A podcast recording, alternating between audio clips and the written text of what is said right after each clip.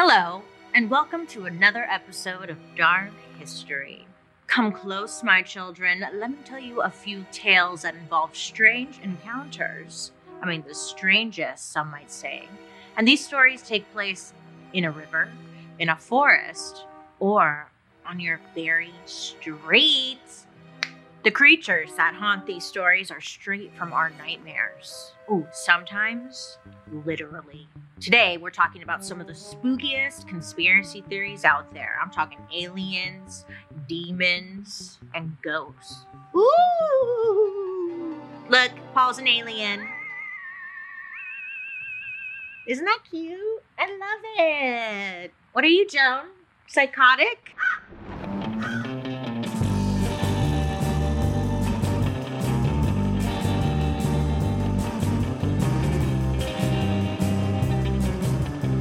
Hi, friends. I hope you're having a wonderful day today. My name is Bailey Sarian, and I'd like to welcome you to my podcast, Dark History. Hi.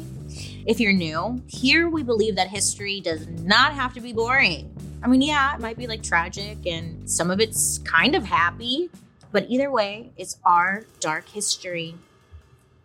So today, listen, we're talking about conspiracy theories. Oh, niche ones, like well known ones, and some that like maybe you've never heard of and in this much detail before. Yeah, that's the goal, okay? Now, I just want to clarify that when I say conspiracy theories, I mean like the kind that you'd probably hear on the Discovery Channel after 90 Day Fiancé. You know? Weird, creepy, a little unexplained, and fun, right? Not the crazy one that your uncle is like going to ruin Thanksgiving over. It happens every year. And listen, like all this naturally started because of a 2 a.m. internet deep dive. Okay, listen, all about a Japanese Kleenex commercial. I know, I was looking it up, don't ask. This commercial is from the 80s and it shows a woman uh, just a normal ass woman being a woman. And then there's a child like next to her. And we can't figure out is the child dressed as a plant or like an, it has a horn. What plant has a horn? So, anyways, it's a baby thing and a woman, I think. And they're using the Kleenex tissues, which makes sense because that's what the commercial's for. Okay, and then this whole thing, them like laughing and like giggling at each other just goes on for 30 seconds too long. And you're like, what the fuck am I watching right now? But it's underscored with this a cappella version of a very uncomfortable song. It's weird, especially at 2 a.m. You know, when you wake up at 2 and you're like, no, why? Demons. That's always my first thought. Um, so the voice is haunting, and the whole commercial has no plot. And there's like no reason why this kid should be dressed up as this thing, this plant with a horn. I don't know, but stay with me. Apparently, when this first aired, many people felt the same way that I did, okay? They were creeped the hell out by it. So TV stations were flooded with complaints. There were requests to take it off the air, and then the Kleenex, like the brand itself, they started receiving complaints directly. I know, I don't even know what people were complaining though. Like that flying tissue moment in the commercial really spooked me out. Then the rumor started. Okay, there were whispers that the whole crew who had worked on the commercial were dying. Yeah. And that like the actors who were in this commercial also they, they had been like committed to a psychiatric hospital. So like something was going on. And some even said that the song itself was a German curse that was translated into into English. Sorry, that's goofy. There were claims from people who had heard the commercial like come on late at night and they were like, "Oh my god, the song just became distorted and like it was being sung by some creepy old woman who was like inside the room with them. It was coming from inside of the house, okay? I guess none of that was true. But I mean, the part where like people complained was true. People were like super disturbed by this innocent little commercial. And like to this day, you can find it by searching for cursed Japanese Kleenex commercial. Not that you should, I mean, if you want to, go for it, live your life. But I will not be taking any responsibility for any ring style curses that will follow you as a result. Paul, you watched it, right, man? You good?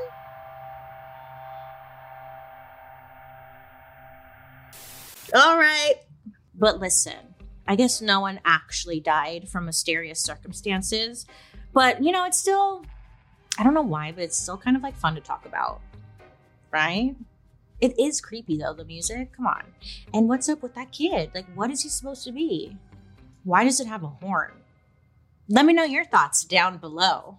So, this next story, Loki kept me up for many, many nights, okay?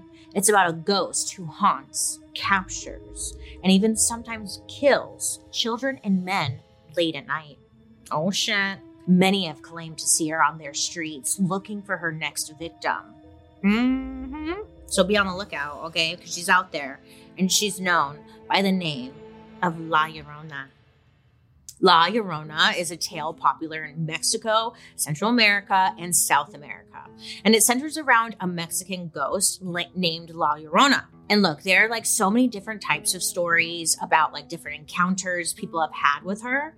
And because there's so many different variations as to like what she's based on, I'm going to tell you just the most common version, if that's okay with you. Oh, it is? Okay, great. So La Llorona is a story about a woman, and I guess her real name was Maria. I know, I thought it'd be like Lorena or something, right? No? Okay. Maria was actually born as the most beautiful woman in all of Mexico.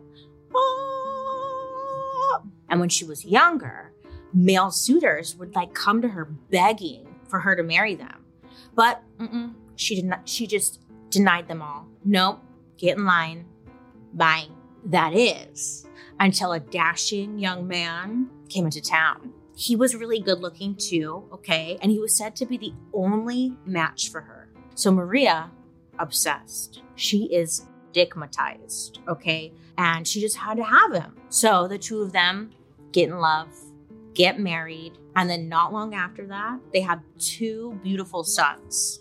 So it went from zero to 100 really quick but it's love. Isn't that what love is? Ugh.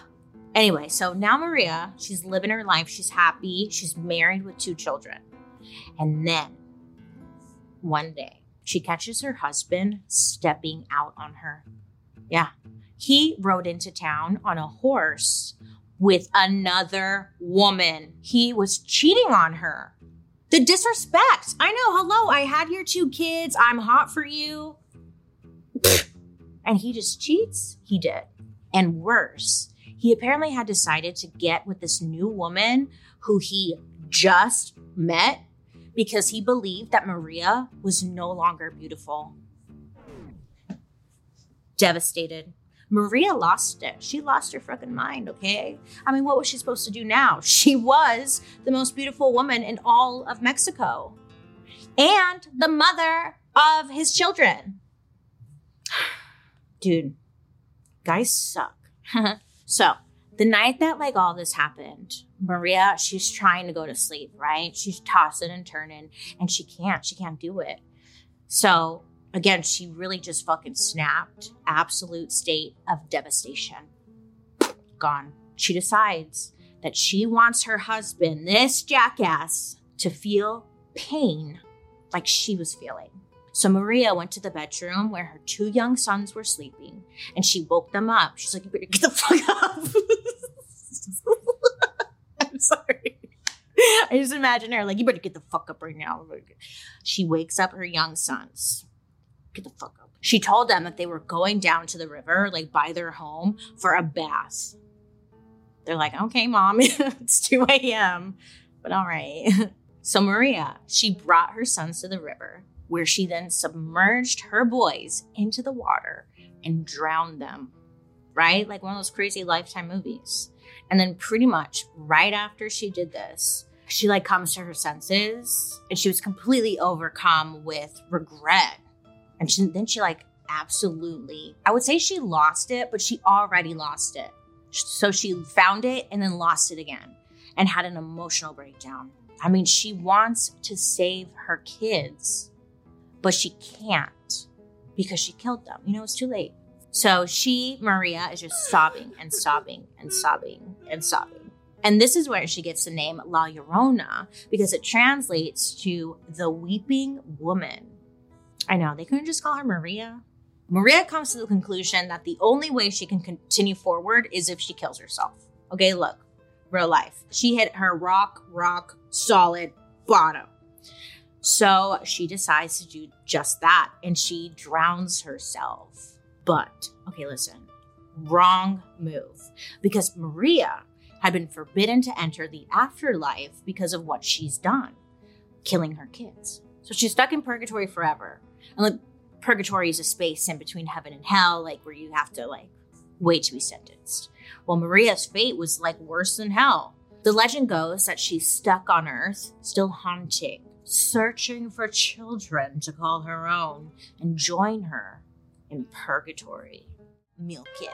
Little fun fact here she's known to show up three days after it rains.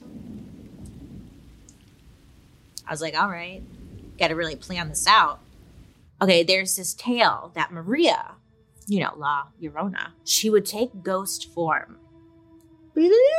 And she would, sorry, that's ghost farm. And she would wander around schools and foster homes just weeping, you know, looking for her kids.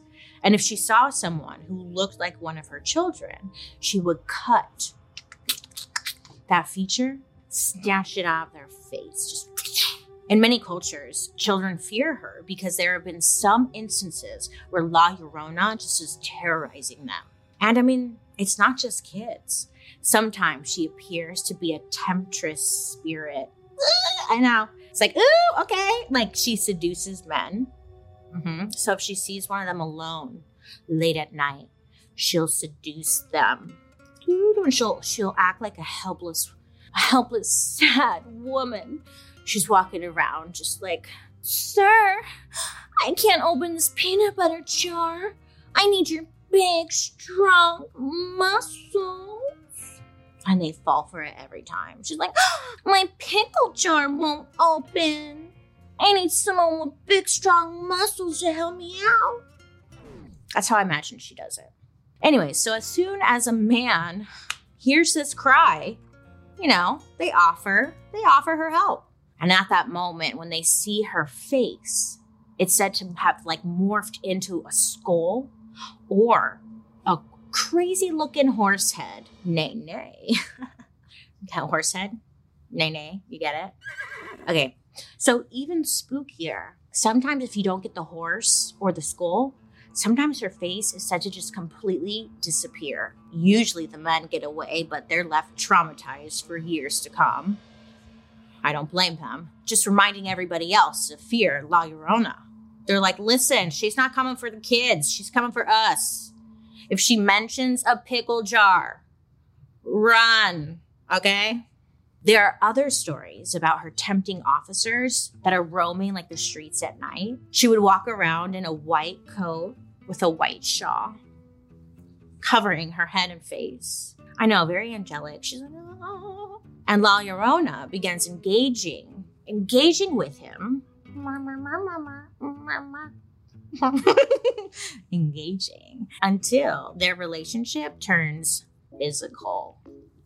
Yeah. And I guess they start going at it, having sex in the streets. I would like to see that happen. You're having sex with a ghost in the street? What is this even getting? What are we doing here? Dark history. In the middle of getting getting it on, okay, this one experience that a police officer had. He's like, take off your shawl. You know, I want to see your beautiful face. Sorry. He's like, I want to see your beautiful face, babe. So she's like, oh my God, okay. She smiles. She takes off the shawl, exposing a big old grinning skeleton head. No mask, real head. Could you imagine? He probably still finished though, I would bet. I bet you he right then. He's like, oh. Okay, okay. La Llorona then leans over and gushes of icy breath come out of her mouth. and it's like super icy cold breath is coming out. It's almost like she just ate like a whole pack of those Listerine strips, the green ones specifically. Yeah, I know. I know you accidentally grabbed two and you put those in and you're like, just me. Okay. Anyway, the icy cold breath that's coming out, it turns the man frozen solid. That's what he gets. Just putting his dick in someone he just didn't even ask him. Like, he didn't even see their face. But okay. Anyways, he's frozen solid. So then he defrosts and he comes back to life, obviously, absolutely traumatized. To this day, many people like still believe in La Llorona, and like kids are still very terrified of her. People still think they see her roaming, weeping in the streets. But I think the lesson here is don't have sex with ghosts that you just met. Maybe ask them to see their face first. Get some standards, gentlemen. Come on. Our Paul's coming for you. The next conspiracy theory I'm going to talk about, it's not really even a conspiracy theory because it's like kind of a it's a, a hot topic currently, right? And like it has been for decades. And look, finally, the American government has confirmed what Tom DeLonge has been saying for years. Aliens are real. I know. I think we all kind of knew, right? No? You did it? Oh, okay. Well, honestly, it kind of feels like the world is on fire and everything is ending and everything is bad. So it's like it's hard to really care. It's like added to the list. Am I right? Anyways, it all it of course made me wonder, like, oh yeah, when did this whole alien craze thing start? I start noodling, you know? Why do we think of them as those big eyed green monsters in like an electric spaceship? Well, what you're about to learn will prove our alien friends are quite mysterious and also quite terrifying. Can I just tell you my alien theory really quick before anyone else steals it? Okay, great. So here's my idea of what an alien is. Okay, so they're us in the future. They have bigger eyes because they need the bigger eyes for all the screens that we're using, right? Our eyes get big. And then they have those long, skinny fingers, better to point all these fucking screens with, right? We don't need bones. Everything's a little floppy and skinny because um, we're not walking or anything. And then we have a big brain because of how much knowledge we're gaining from the um, technology and constantly learning. Come for me. You can't because I think I'm on to something. Right, Paul? Great. Our story today takes place in New Hampshire, 1961, where newlyweds Barney and Betty were starting to like live their new lives together. So one night they were driving back home from a fun vacation at Niagara Falls. I've never been actually. Is it fun? Anyways, they said it was fun. And the route that they were taking was nothing, it really wasn't anything new to them, but something was different on this trip. Okay. During the ride, Betty, she looked out of her, she looked out of the passenger window and she looked to the sky. And she's like, oh my God, I'm cute. She sees a falling star. What do you do when you see a falling star?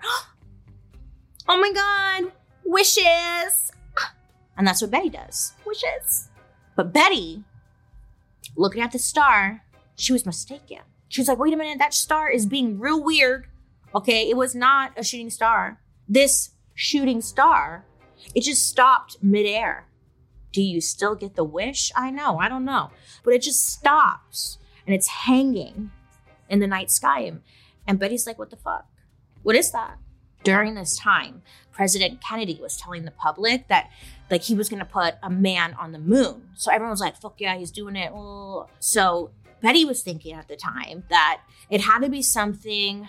She's like, maybe it's related to that, the man on the moon thing. But she was kind of excited to see it. So she tells her husband, Barney, who was driving, she's like, Barney, I love you.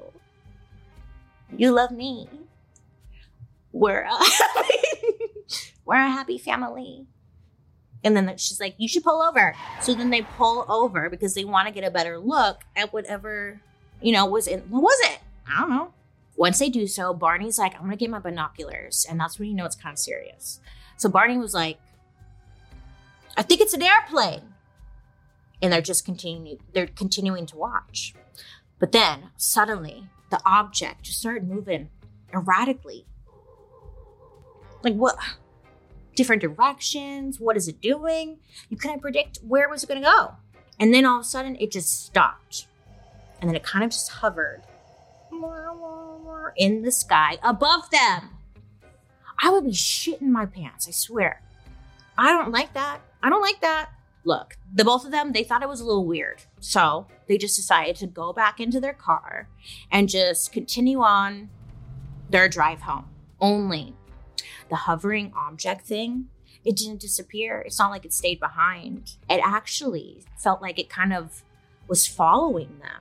And even worse, when they were driving, the thingy was getting closer and closer and like closing in on them. And then that's when Betty and Barney started to panic because I think all of us would be. Barney, he stops the car. He pulls out a pair of binoculars again.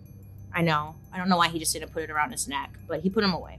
And he went to inspect what the hell was stalking him and his wife.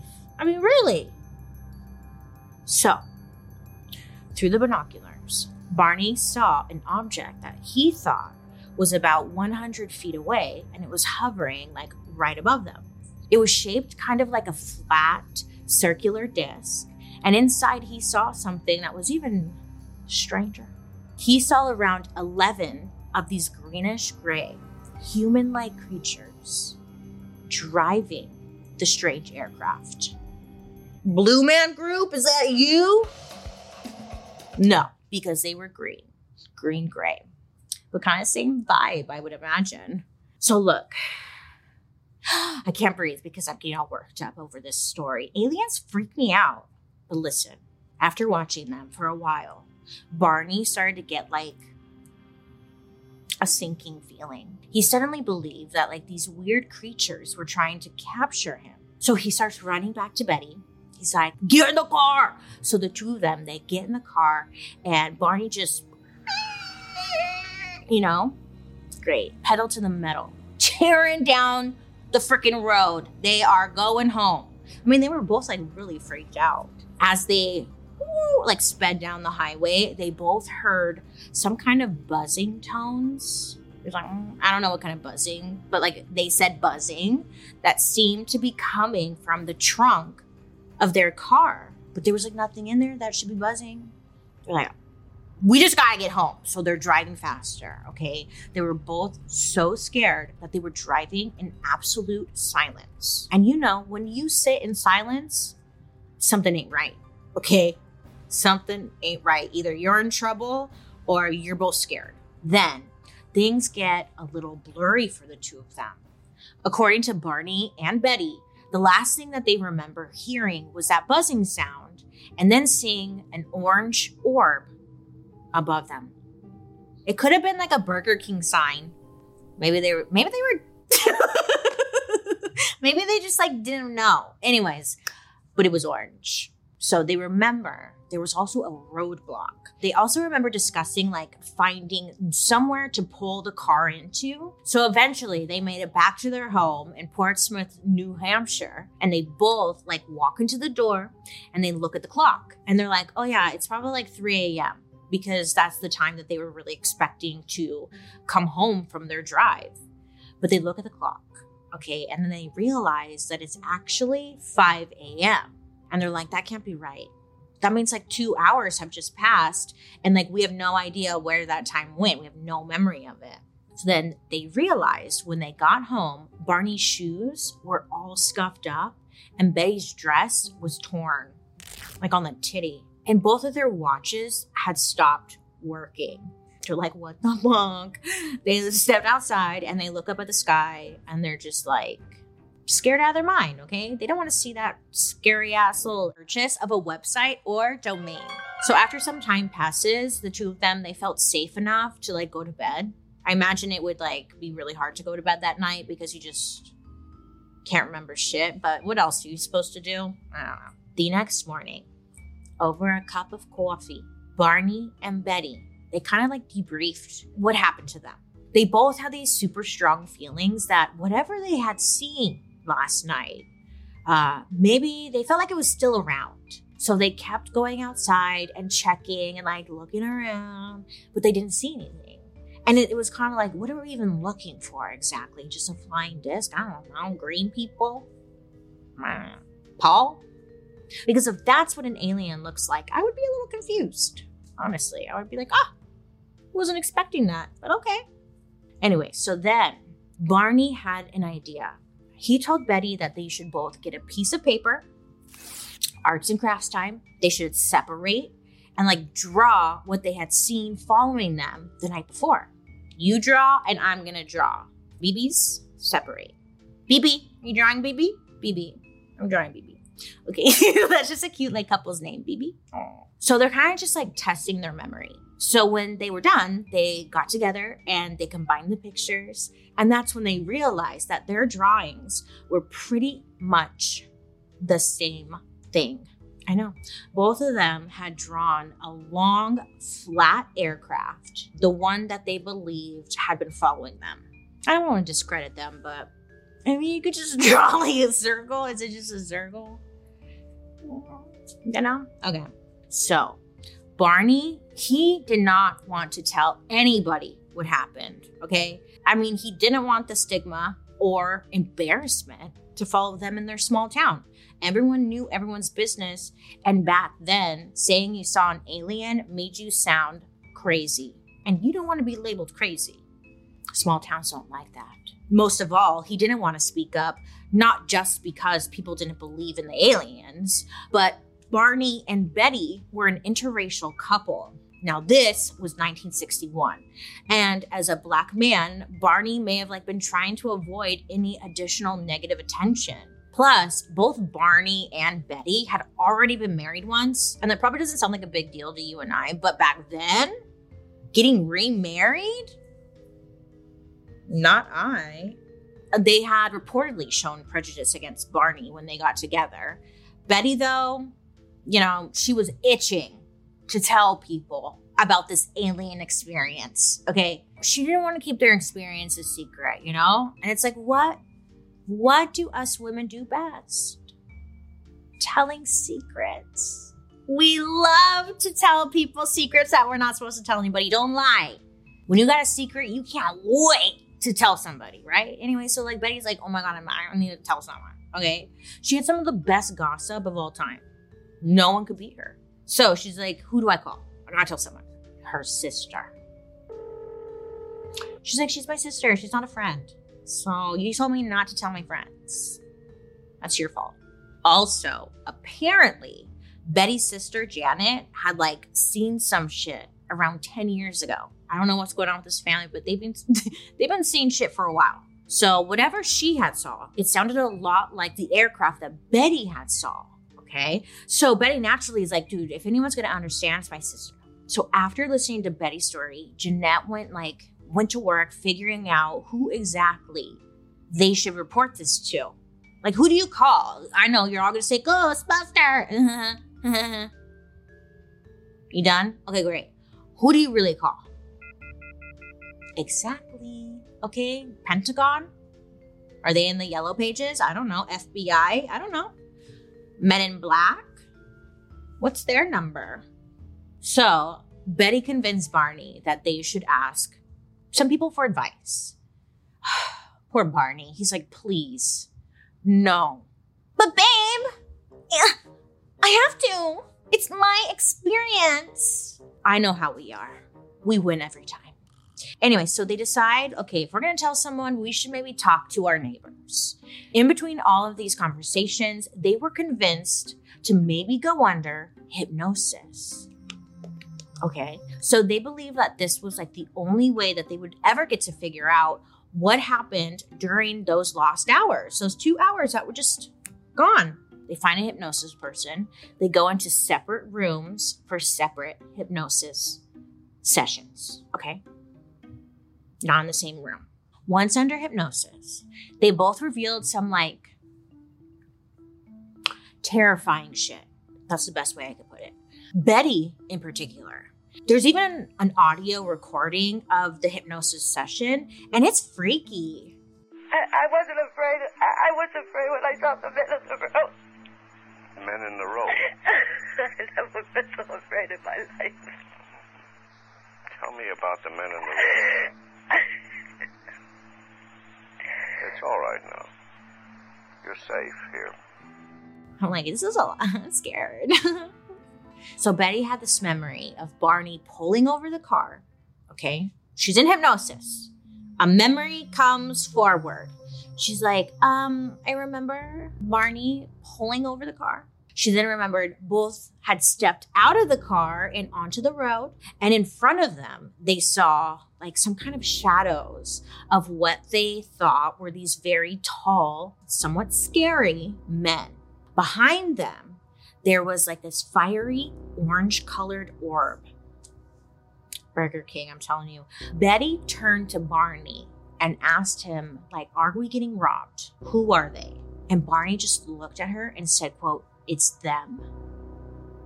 I'm like, Barney, you know these guys? You met them before, Barney? Good told you. Anyway, so these strange greenish gray creatures approached Betty and Barney, and one of them took Betty by the hand and like guided her through the forest. Yeah, they're going through the forest. And he's like, come onto my spaceship. Betty recalls losing consciousness, right? And then she wakes up and she's inside the spaceship. When they woke up, Barney and Betty were immediately separated and taken into different rooms. This is on the ship. It was clear right away that these creatures they wanted to examine their bodies, but like not in a so hot way. So Betty recalls these creatures having her lie flat, face down on the examination table. And these creatures, they pressed all these like weird tools against her body. And then she says that they took skin samples. Okay. Once they're done with their skin sampling, they lead Betty into another room. And there, this part is like, oh, there she's introduced to a creature named or called the Examiner. I was like, okay, what's this? You know? Examiner of what? Alien daddy? I'm just kidding. That's not funny. So, this examiner guy, alien, he tells her not to worry. He then, this is where it gets a little freaky because he turns her around. He then unzips her dress. Yeah. Then he tells her to lay down on the examination table, face up. Listen, I was like, what is going on right now? I want to know. Okay, but it wasn't good because he examines. Sorry, Paul. I'm getting I'm imagining dirty things with your kind. Let me erase it. I apologize. So he examines her for a little bit and then he turns around and he tells her not to worry. He's like, We're just gonna do one more little test on you, okay, sweetie? Close those eyes. So when he turns around, he's holding a huge syringe, like a big ass needle. And he then says he's going to insert this needle into her navel.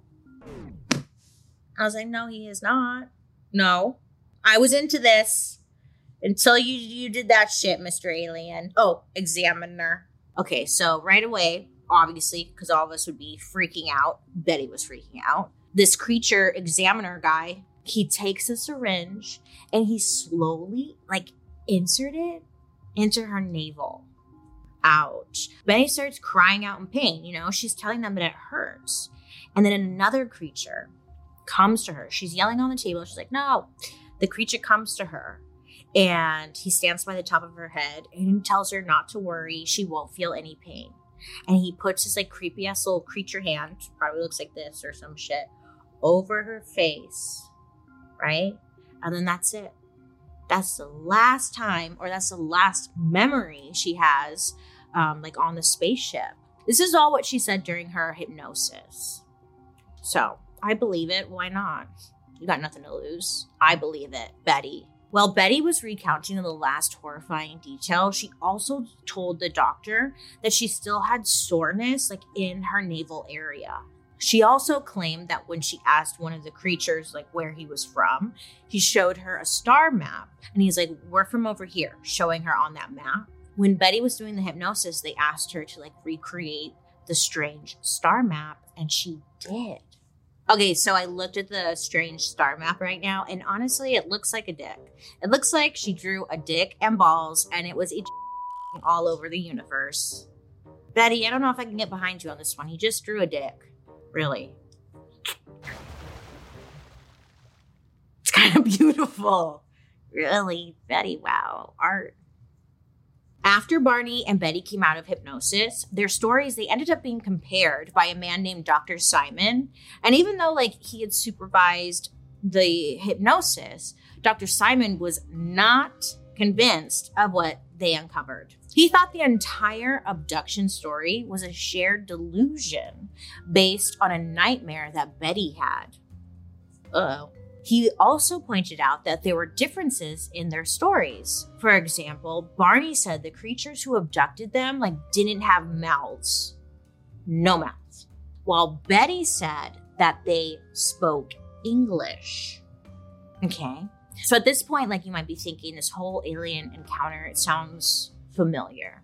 I mean, it's been around. It was like the hottest thing in the media at the time. And since then, a lot of UFO encounters have been very similar to what they reported. There's this theory called accidental awareness. And when I heard this, I was like, wait a minute, I've never heard of this before. And it kind of makes sense because an analyst named David V. Forrest has pointed out something very interesting.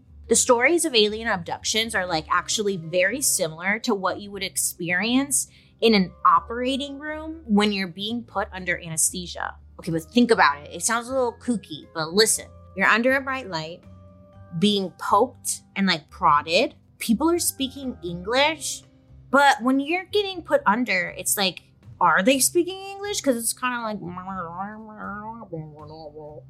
you're like, I think that's English. And then you just respond to the doctor, yeah, do it. And then you wake up with big tits. I'm just kidding. Okay, but listen. Even Barney's version of aliens not having mouths could be explained by the surgical masks that doctors wear. The greenish gray color of aliens, same color of like the scrubs that would be worn by everyone in the operating room. It's kind of making sense. Barney was asked if the alien encounter felt anything like the tonsillectomy he had gone through, and he confirmed it was, quote, like that, end quote. But his eyes were closed. Wow. Accidental awareness is something that is actually still studied today, but usually it doesn't come in the form of remembering alien encounters. It's typically about any situation where a patient is aware while a surgery is going on, which honestly sounds more awful than an alien abduction. But many who experience this live with like PTSD and experience flashbacks. And like sometimes these are brought on by something that might stimulate their brain in the same way, you know? So maybe a bright light sent Barney into a flashback of the surgery he'd had, and he later remembered it as like an alien abduction. I don't, I mean, we don't know. Maybe he really was abducted by aliens and that just triggered a flashback. I don't know. Don't ask me. I'm just like talking. 60 years later, and the jury is honestly still out on what like Barney and Betty experienced that night. To this day, there's a plaque. Yeah, there's a cute little plaque like um, on the New Hampshire uh, road where the incident took place. Send me a picture if you see it. Throughout the years, Betty has been said to be visited by aliens numerous times. And fix.com slash dark history. If you're like me at all, the word accidental awareness made you immediately think of sleep paralysis. I think it does. It goes. It makes sense, right? If you've never heard of it or like experienced sleep paralysis, lucky you, okay? Because what I'm about to tell you seems so out there. You're to be like, mm no way. No. But it's true. but it affects 40% of the population, and there's no known cure. Slap my ass and call me a donkey because today I'm talking about sleep paralysis. Okay, my breath. Sleep paralysis, it varies from person to person, but the defining symptom that everyone has in common is atonia. I know it sounds like a really cute name. Atonia? Atonia, come here. Made for a dog. Come here, Atonia. No, no, no, a girl. Atonia, time for school. Give me credit if you name your kid that. Thank you. Atonia is the technical term for like when you're suddenly not able to move or speak. Most often say it happens when you feel like you've just woken up from like being asleep. You're very groggy, everything's heavy, and you're not fully like, you're just not like awake yet, but you are. Imagine you wake up, you can see everything in your room, but and everything looks normal and everything looks normal, but you can't move your body at all. It's horrifying. People who experience sleep paralysis sometimes also report like difficulty breathing and even chest pains. Like that's terrifying enough, but it is also usually accompanied by something, by seeing something. Okay, it's spooky what people see can vary, but it always is something absolutely nightmarish. If you've heard the phrase sleep paralysis demon, then you already know where I'm going. To most people who experience sleep paralysis, they see what like they describe as a demon, a succubus, an imp, or Brad, their neighbor. He's always at the end of my bed. Anyways, so this is like when they see this thing, they can't move and this is accompanied by like a feeling of overwhelming fear, dread, and suffocation. Yeah, so it's not really a good time, I would say. Now, people can like really see a lot of different things when they're experiencing this, but across time, literally across time in various cultures, many people report on seeing the same thing a demon but the weird thing is that the incubus phenomenon has been around for like ever, like as long as we've known. There are many sleep demons that appear throughout different cultures that are pretty similar. During the Middle Ages in Europe, there was one extremely common nightmare that was written about. People would wake up and find a quote, supernatural entity sitting on their chest, attempting to take a shit on them. I'm just kidding. Not that kind of demon. This is a different demon. It sits on their chest and it like attempts to suffocate them. So then a little later, during the Enlightenment, a man named Henry Fuseli, who was a Swiss English painter, he created a piece called The Nightmare. Oh, it's spooky. And this painting shows something super similar to like what all of these people for years have reported seeing an impish creature perched on the chest of a sleeping woman. On top of that, in this painting, there's also a terrifying horse in the background. Terrifying horse, which I don't think has anything to do with sleep paralysis, but like, is that you, La Llorona? Girl, you hiding in the painting? She was hiding in there. It's her, I think. You can't prove me wrong. Prove me wrong. Exactly. Anyways, La Llorona. All the way around the freaking globe is Brazil, right? There's a creature that's known for standing on people's chests, haunting them in their sleep. And it's called Pisadeira. Piss Adira. Come on, tell me like there's like correlation. Um, Pisadeira. Pisadeira has been described as a quote, a crone with long fingernails who lurks on rooftops and tramples on the chest of those who sleep on a full stomach. Dun dun dun. I love cereal before I go to bed though. I mean, look, it's like there are just a lot of coincidences, right? In a part of Canada called Newfoundland, they call the sleep paralysis demon an egrog. I think that's how you say it, egrog. I don't know. You guys always let me know. And in Egypt, they believe that this demon is caused by jinn.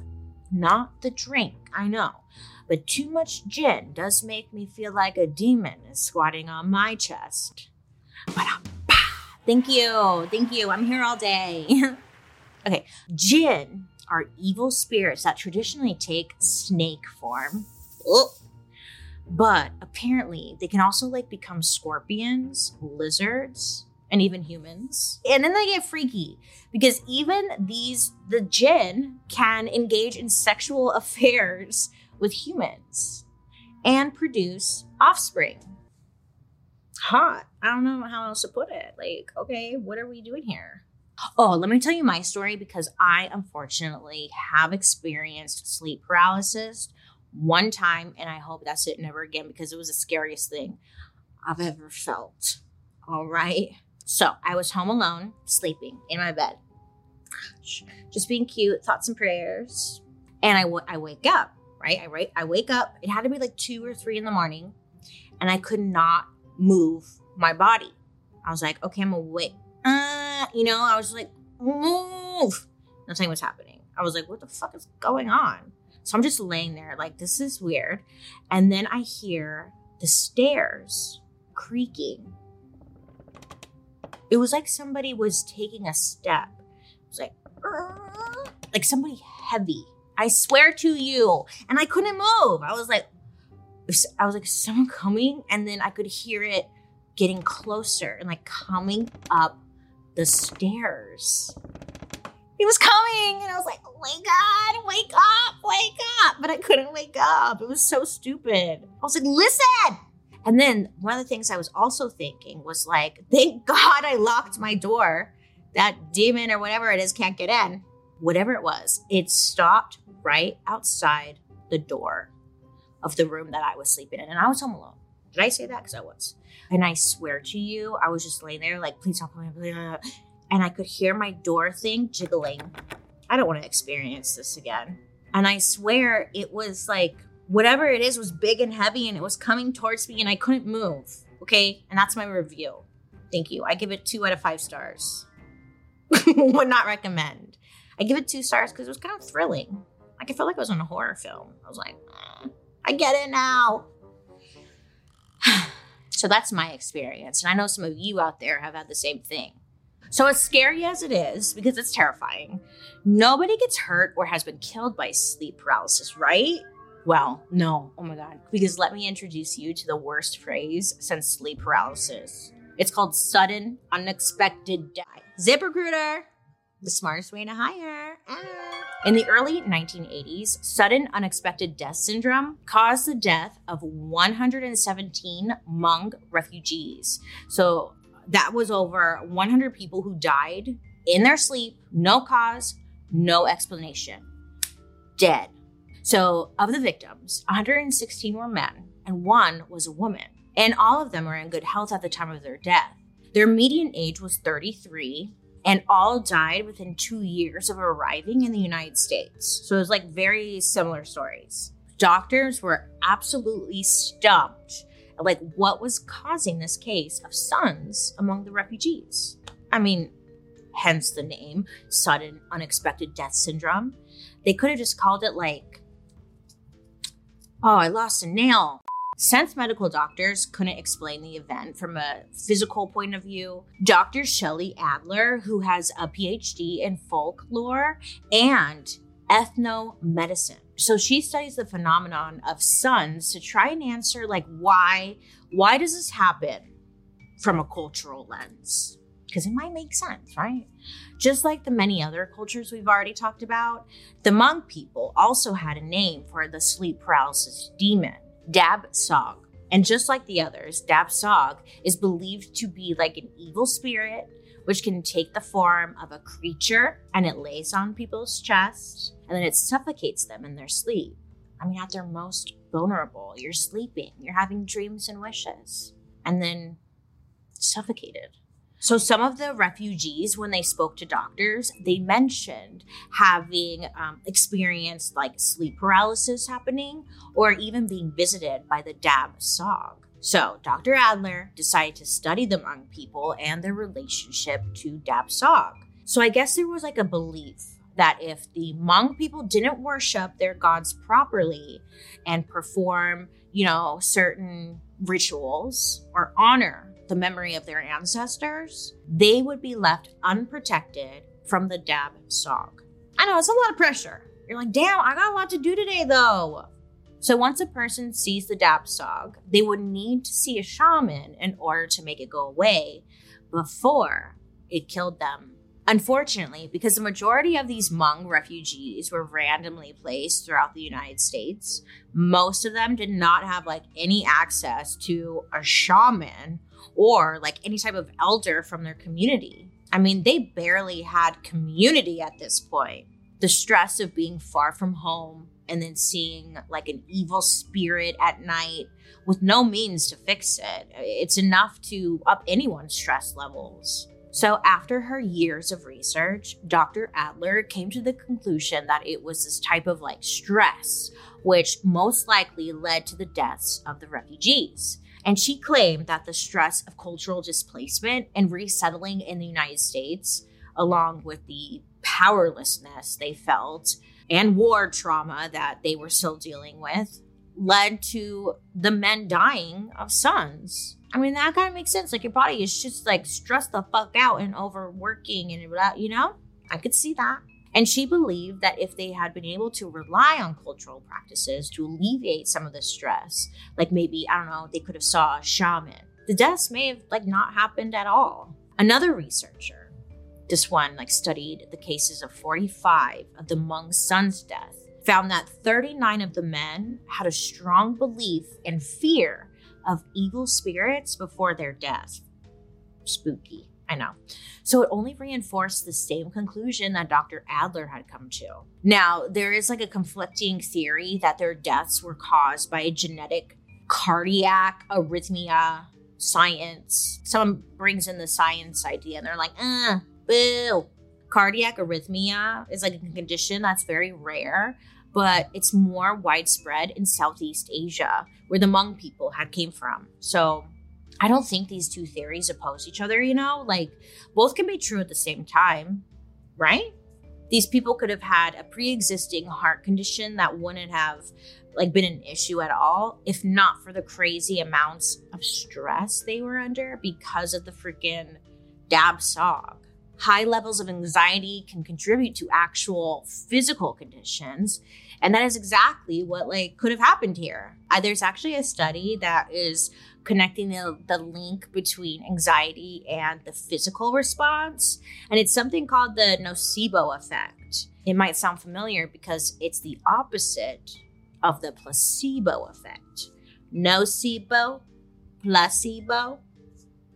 That's cute. So, just like a person can experience positive results despite not receiving like um, actual medication, like with the placebo effect. Patients who are told they are being exposed to something negative can experience like real life negative side effects. So, like, if you're thinking bad, you're gonna get bad. If you're thinking good, you're gonna get good. It's that same mindset, right? Patients who are made to feel anxious by a doctor before a procedure will then require like a higher dose of opiates to feel better after surgery. So, when a population of people have been told that they can be killed by like a negative spirit, it makes sense that they could experience real negative, like physical effects. Especially when you consider that many of these people would have seen people around them dying after having an encounter with that exact spirit. Now, of course, like modern science has an explanation for like why sleep paralysis happens. It's when people are experiencing a REM state but out of order. Stick with me here. I know. Sleep, mimis. yes. So while you're in deep sleep, in other words, REM sleep, your body pretty much shuts down your ability to move, but you don't know it because you're asleep. So you're essentially kind of paralyzed for a minute. And it's actually a good thing. It is because, like, if you're having a dream that you're jumping out of a window, you don't want to be jumping out of a window in real life. Maybe you're being chased by a bear or Brad, the neighbor. Another thing about sleep is that the body is designed to stay unconscious while you sleep, obviously. And many of us dream while we're asleep, which is technically a hallucination. So, sleep paralysis can be explained scientifically as a result of these functions happening in the wrong order. Like you're still paralyzed and still hallucinating, you're still having a dream, but your body, no, your mind is awake. It's like your brain hasn't fully caught up to the awake part yet. And when it eventually does catch up, the sleep paralysis ends, which is why most accounts of sleep paralysis only last for a few brief, terrifying moments. A sleep paralysis demon, whether it appears as a witch, a ghost, an animal, or Brad, is what's called a hypnopompic hallucination. So, this is also known as the incubus phenomenon, but no Brandon Boyd involved. I know, bummer for us. According to Dr. Marc Molendijk, a, a psychologist at Leiden University in the Netherlands, the incubus phenomenon is rare. I mean, people like aren't reporting that they have sleep paralysis and like see their high school theater teacher yelling at them because they forgot their tap routine. You know, people just don't seem to be seeing goofy shit or even like scary animals during sleep paralysis. It's always just demons. Rude. Ultimately, science can only guess because the truth is, no one knows exactly what causes sleep paralysis. What we do know is that people whose sleep cycle is disrupted by jet lag or like or shift work can be at higher risk for sleep paralysis. But there's like no solid scientific explanation for why it's happening in the first place. So we have to turn to the occult. I know it seems like a big jump, but maybe it is demons. Look, this is just a very long way of saying that nightmares can indeed kill you. Sorry, girl. It's over. We're all done so. The experience of waking up unable to move or breathe and seeing like a scary ass monster ho- hovering over you is timeless. Like a diamond, just timeless, breathtaking, a worldwide phenomenon. Being a human is just so special, isn't it? We've got opposable thumbs, logical thinking, and a universal nightmare demon that like sits on our chests every night. But hey, look, look, look, look. Take comfort in knowing that it might not happen. Instead, aliens might abduct you on your drive home, and a crying lady ghost might morph into a horse when you try to help her open a jar of peanut butter. Plenty can come and like get you before the sleep demons have a chance. You're slippery when wet. Anyway, you guys, I hope you have a happy, spooky season. And thank you for listening. Next week, we'll be talking about someone many of you have requested a follow up episode on. And we see your comments, okay? Next week, we'll be talking about the most mythical man in all of Russia. What's that song?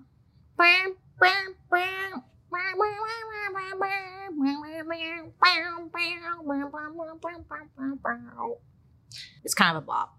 Oh, he's known for being close to the royal Romanov family. And I hate to burst your bubble, but he never had a talking bat named Bartok or a kick ass musical number. Honestly, a bop. If they played that in the club, you'd catch me.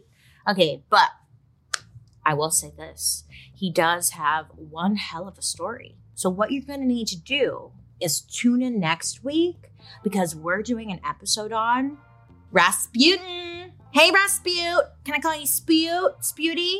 Putin? I hope you learned something new in today's story. Don't take candy from strangers. And remember, you can join me over on my YouTube where you can watch these episodes on Thursday after the podcast airs because maybe you want to see what I look like. Here I am. And then while you're there, what you're also going to want to do is catch my murder mystery and makeup because it's like true crime and there's makeup. Great. I hope to see you there. I can't wait. Now, I'd love to hear your guys' reactions to today's story. So make sure to use the hashtag dark history over on social media so I can stalk you and see what you're doing. I will get my binoculars out. I am serious. Now let's read what our viewers have to say. Dara Temple had a little suggestion for a new show. Quote, I can picture an animated series of Bailey Sarian, and she's got Joan and Paul with her. So cool. The universe has got to let it happen. End quote. Honestly, I love this and I support this decision. I will only do the series if the people who animated Daria or Beavis and Butthead can do it for me. Um, I hope to see some emails when I get home. Thank you. Thank you. And Paul, too. He, we all got to be there. Linda, Linda Beck 4254 left a comment on our fast food episode saying, quote, there is actually an app called McBroken which maps all the McDonald's in your area and lets you know if the ice cream machine is broken. End quote. You know what, Linda? Linda, Linda, listen. I knew about this, but I was trying to keep it on the DL because I was like, if everyone knows the app's gonna crash, it's barely hanging on. But you know what? I should stop being an asshole and be more like Linda and let the people know. But then the lines are gonna be longer, Linda. Linda, come on. now I'm gonna have to wait longer. Okay, well, thanks, Linda. Appreciate you. You're a gift. Amy Angerer, 6966, oh, had a suggestion for an episode. Quote, Nellie Bly needs to be a dark history subject. She wasn't the darkness, but she exposed so many horrific underbellies as one of the first female investigative reporters. Her topics would make an awesome episode. End quote. Wow, Amy. I did a quick little search on Nellie. I was like, Asylum expose came up. And Amy, honey, listen, I'm intrigued. Give me a pot of coffee going, you know? And some donuts. I'm in. Dark History is an Audioboom original. This podcast is executive produced by Bailey Sarian, hi, Junia McNeely from Three Arts, Kevin Grush, and Matt Enlow from Maiden Network. A big thank you to our writers, Joey Scavuzzo, Katie Burris, Allison Philobos, and me, Bailey Sarian. Production lead, Brian Jaggers. Research provided by Xander Elmore and the Dark History Researcher Team. And a special thanks to Jessica Charles. And I'm your host, Bailey Sarian. I hope you have a good rest of your day. You make good choices, and I'll be talking to you next week. Goodbye.